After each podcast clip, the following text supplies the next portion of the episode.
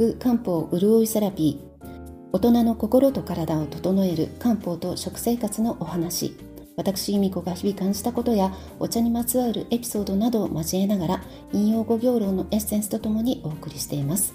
ぜひリラックスしてお聞きください。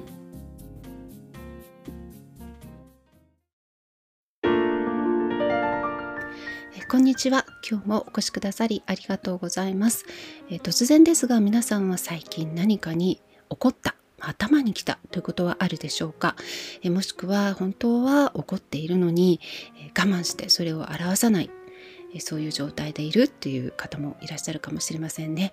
え怒りというのは違和感から始まるそうですから、え一口に怒りといってもレベルは様々で、え例えば自分は本当は、え怒っているんだけれども、えその感情に自分で気づかずにモヤモヤした状態が続いている、まあ、そんな、え状態っていうのも、まあ、本当は怒りの、え一つなんですよね。で以前に、えー、感情が内臓に与える影響についてお話ししましたけれども怒りという感情によって一番影響を受けるのは肝という像です。肝は古行では木、えー、樹木の木に属していて、えー、まさに木のように空に向かって枝葉を伸ばしたい伸び伸びしたいという性質を持っているので抑圧されることを嫌うんですね。で肝は全身の気の巡りを司っている、えー、像だという意味でまた、えー、たっぷり血を蓄えている臓器なので月経や出産など血にまつわる営みが多い女性にとってはとても大切な像です。気の巡りが悪くなると血の巡りも悪くなって様々な症状の、えー、ままた病気の原因になりますのでできるだけ気の流れをスムーズにしておいた方がいい、えー、気の巡りが、えー、は、ま本当にこういつもいい状態にしておきたいんですけれども、えその気の巡りが滞る原因として、ま怒りやストレスがあるわけなんですね。まあ、生きていれば毎日何かしらのストレスはあって仕事のストレスとか子育てとか、まあ、夫婦間でも思い通りにならないことあったた、えー、あって、まあ、その都度、まあ、違和感ぐらいで妥協して終わることもあれば本当にもう我慢できないぐらいね激怒するといったこともありますよね。まあ、性格的に普段めったにこう怒りを表に出さない、まあ、一般的にはねそういう、まあ、人との摩擦を避けるとか人に迷惑をかけないという意味でそういう方が多いと思うんですけれども、まあ、そういう方もいれば普段からこう愚痴とか文句とか、まあ、多いクレーマーのようなねつまり怒りをこう発散発散しやすい人もいますよね。でまあどちらが他人の迷惑になりにくいかといえばもちろんこう文句言わない人なんですけれども、まあ、そういう方が、えー、実は心の奥にこう怒りをずっと溜めていたとしたら、まあ、本人も気づかないうちにその怒りが蓄積して体のあらゆるこう気血の流れを止めてしまうそして塊を作ってしまいます。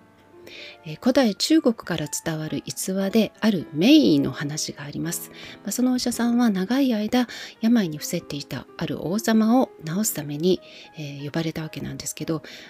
どうやってその王様の病を治したかというとわざとこう怒らせるということだったんですね。またそのお医者さんが王様を診断した結果、えー、病の原因が何かしらの抑圧で肝の気が滞っているその滞りを解くためには怒りという感情で、えー、肝の気を発散させるべきだと考えたわけですね。ただし王を怒らせるということは、えー、もうそのお医者さんは処刑されるとも自分でも分かっていたわけですがそれを承知で、えー、診療の、えー、例えば、ね、診療のこう日時の約束を破ったりとかわざとこう王様が嫌がるようなことを言ったり、えしたりして、え王様をこう本気で怒らせてしまうわけですねそして最終的には本当に処刑されてしまうわけなんですけど王様の方の病は解放に向かったというお話です。これは極端なエピソードですけれども普段の私たちの生活でも怒りをあまりに我慢しすぎて溜め込まない方が健康上も良いっていうことは言えます。えー、ですからね、まあ、あんまりこう、うん、なんていうかいいい人で、えー、いようというね気持ちがあまりに強いと何かしらの形でこう歪みが出てしまう。えそれが体に出ることもあるし、まあ、心身のあの心の不調で出ることもありますよね。えただ、え反対に怒りすぎてもね今度は肝の気がこう上昇発散しすぎてしまってそれはそれで不調を、え引き起こすんですね。ですから結局感情も中庸の状態を保つことが健康に良いということ、え、ですね。状況によってはなかなかそういうのってこう難しいバランスを取るのは難しいですけれど、えー、皆さんは、まあ、怒りやストレスをどんなふうに普段発散されていますか？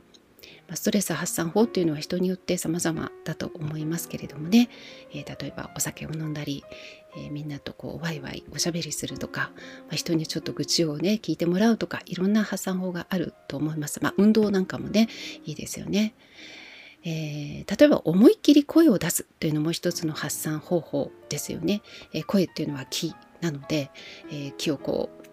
声として発散するっていうのはとてもいい方法だと思います。ただまあね、まあ、なかなかこう都会に住んでいたりしてこう大声を出すっていう機会はなかなか、えー、得られないんですけれども、まあ、一人カラオケとかね今結構こうブームになってたりするみたいなので、まあ、そういうところで思いっきり笑うあ笑うじゃない、えー、歌うとか、まあ、笑うのもいいですね、えー、笑うっていうのはすごくこう心身にいい作用をするっていうのは皆さんご存知のことなので大声で笑う何かこう、えー、なんだろうお笑いでもいいし、えー、もうゲラゲラも何も考えずに笑うっていうのも一つの発散方法だと思います。まあ、声で言うと私は昔子供がまだすごく小さかった時にですねやっぱり子育てってどうしても、えー、ね、経験のある方はお分かりだと思いますけれども発散あのストレスが溜まってしまう時って出てきてしまいますよね。それを子供に向けるわけにいかないので、えー、私の場合はその当時ですねキッチンの下のこうキッチンのシンクの下にもう扉があってそこにはこう排水口っていうんですか？あのこう管が通ってたりするんですけどそこを開けてこうわーって思いっきりこう叫んでた記憶があって、まあ、夫がそういう私を見てどうしたのなんてね言ってたことがありましたね。うん、まああの人に話を聞いてもらうっていうことで言えばあのまあ、それもねすごくあの仲のいいお友達信頼できるお友達に話をお互い聞いてもらう。または聞いてあげるそういう関係っていうのはすごくいいと思います。えー、まああまりね相手に負担をかけない程度に、えー、愚痴を言うというのもたまにはいい方法なんではないかと思います。えー、怒りが引き起こす、えー、症状の一つとして不眠があります、えー、後半は不眠にフォーカスしてタイプ別の漢方薬をご紹介したいと思います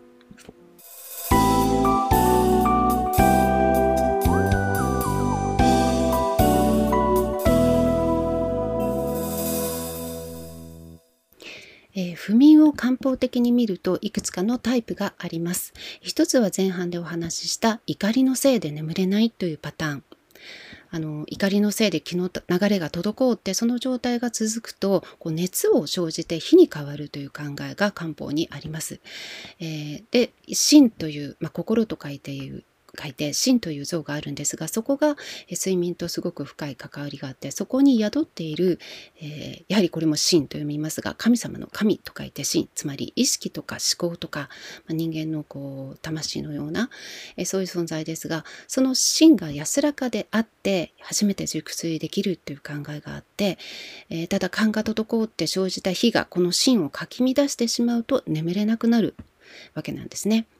でそういうタイプの不眠では眠れないという症状以外に口の中が苦く感じたり食欲がなくなったり目が赤くなったり、えー、耳鳴りその耳鳴りもゴーッというね大きい声の音のような耳鳴りやめまいなども生じる人がいます。まあ、こういうタイプの不眠というのは体力があってもともと性格的に起こりやすい怒りやすい方があのなりやすいんですけれどもこういうタイプの不眠には硫酸左肝糖という漢方薬がよく使われます。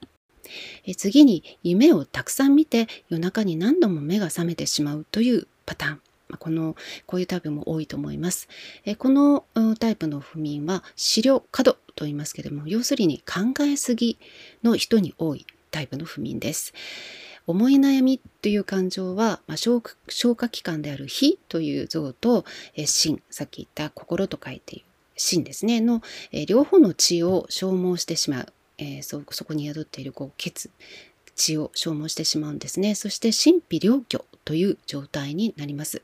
そうすると動悸がしたり忘れっぽかったり、えー、食事が美味しく感じられなくなったり、えー、なんかこうクラクラするようなめまいを覚える方が多いです。そういうタイプの不眠には気皮糖または上気皮糖という漢方薬が適しています。それからもともと虚弱で疲れやすくてお腹も弱いタイプの人は睡眠に必要な血血を作り出す能力も低くて眠りが浅い傾向があります。眠りたいのに眠れない。胸のあたりがモヤモヤしてなんだかイライラして落ち着かない。そういうもうちょっと熱を持ったようなタイプですね。そういうタイプには三層忍糖がよく用いられます三層忍糖は虚弱な方の不眠によく使われますので、えー、寝る1時間前ぐらいに1日1回飲むだけでも、えー、違いを感じるかもしれません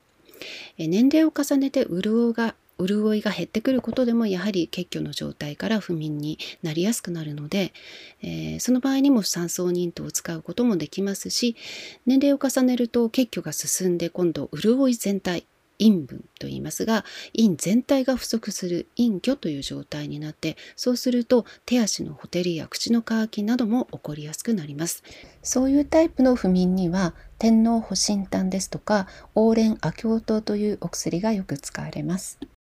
それから食べ過ぎて眠れないというパターンもありますよね。食べ過ぎて消化が追いつかないとこう余分な質、水たまりができてしまって胸のあたりにその水たまりが停滞してモヤモヤする。そしてゲップや胃酸が上がってくるような症状があります。このタイプの不眠には運炭糖というお薬が使われますけれども、まあ、この食べ過ぎが原因で眠れないというタイプの方はまずは食生活を見直して特に夕食は消化の良いものを腹八分目に、えー、そしてあまり寝る直前に食べないっ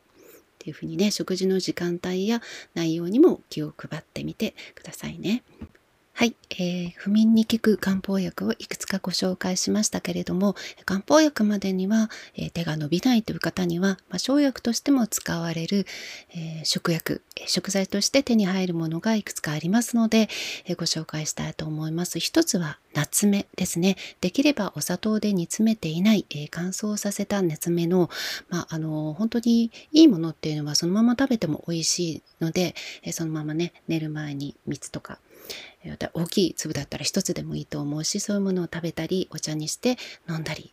夏目茶もありますからね。そういうものを飲んだりあとは、えー、ハスの実。ね、日本では乾燥のものが手に入りますけれどもハスミハスの実ですとかゆり根なども、えー、心身を安定させる働きがあって不眠にも効果がありますので是非お試しいただきたいと思います。はい、えー、それでは今日はこの辺りで失礼いたします。来週またお会いできたら嬉しいです。良い週末をお迎えください。